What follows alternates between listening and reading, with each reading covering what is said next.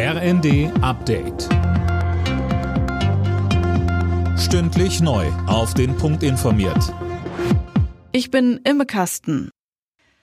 Deutschland hat bei der Fußball-WM gegen Spanien immerhin einen Punkt geholt und hat immer noch Chancen aufs Achtelfinale. Nach Rückstand erzielte Niklas Füllkrug kurz vor Schluss den Ausgleich zum 1 zu 1 Endstand.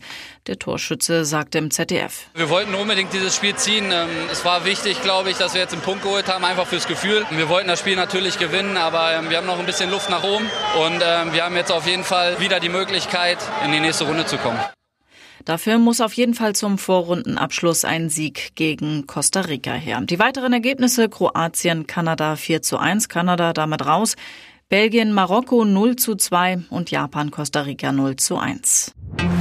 Die Null-Covid-Politik sorgt in China für immer mehr Frust. In der Hauptstadt Peking und auch in der Metropole Shanghai gab es größere Demonstrationen. Alena Tribold, dort wurde sogar der Rücktritt von Präsident Xi gefordert, oder? Er soll scharfe Kritik äußern, das traut sich sonst in China kaum jemand, aber der Unmut scheint zu wachsen. Zuletzt waren im Nordwesten des Landes zehn Bewohner bei einem Hausbrand getötet worden. Zahlreiche Menschen machten die Ausgangssperren dafür verantwortlich, dass die Rettung dort nicht schnell genug ging. Seit Monaten greift die strikte Corona-Politik hart in den Alltag der Chinesen ein. Ganze Städte sind abgeriegelt, Fabriken schließen, tägliche Corona-Pflichttests sind an der Tagesordnung.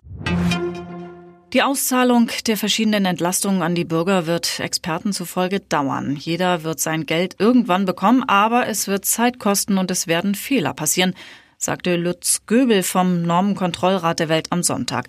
Das Gremium berät die Bundesregierung etwa bei Bürokratieabbau. Göbel meint, die Digitalisierung der Verwaltung hat man schlicht versemmelt und das wird sich jetzt rächen.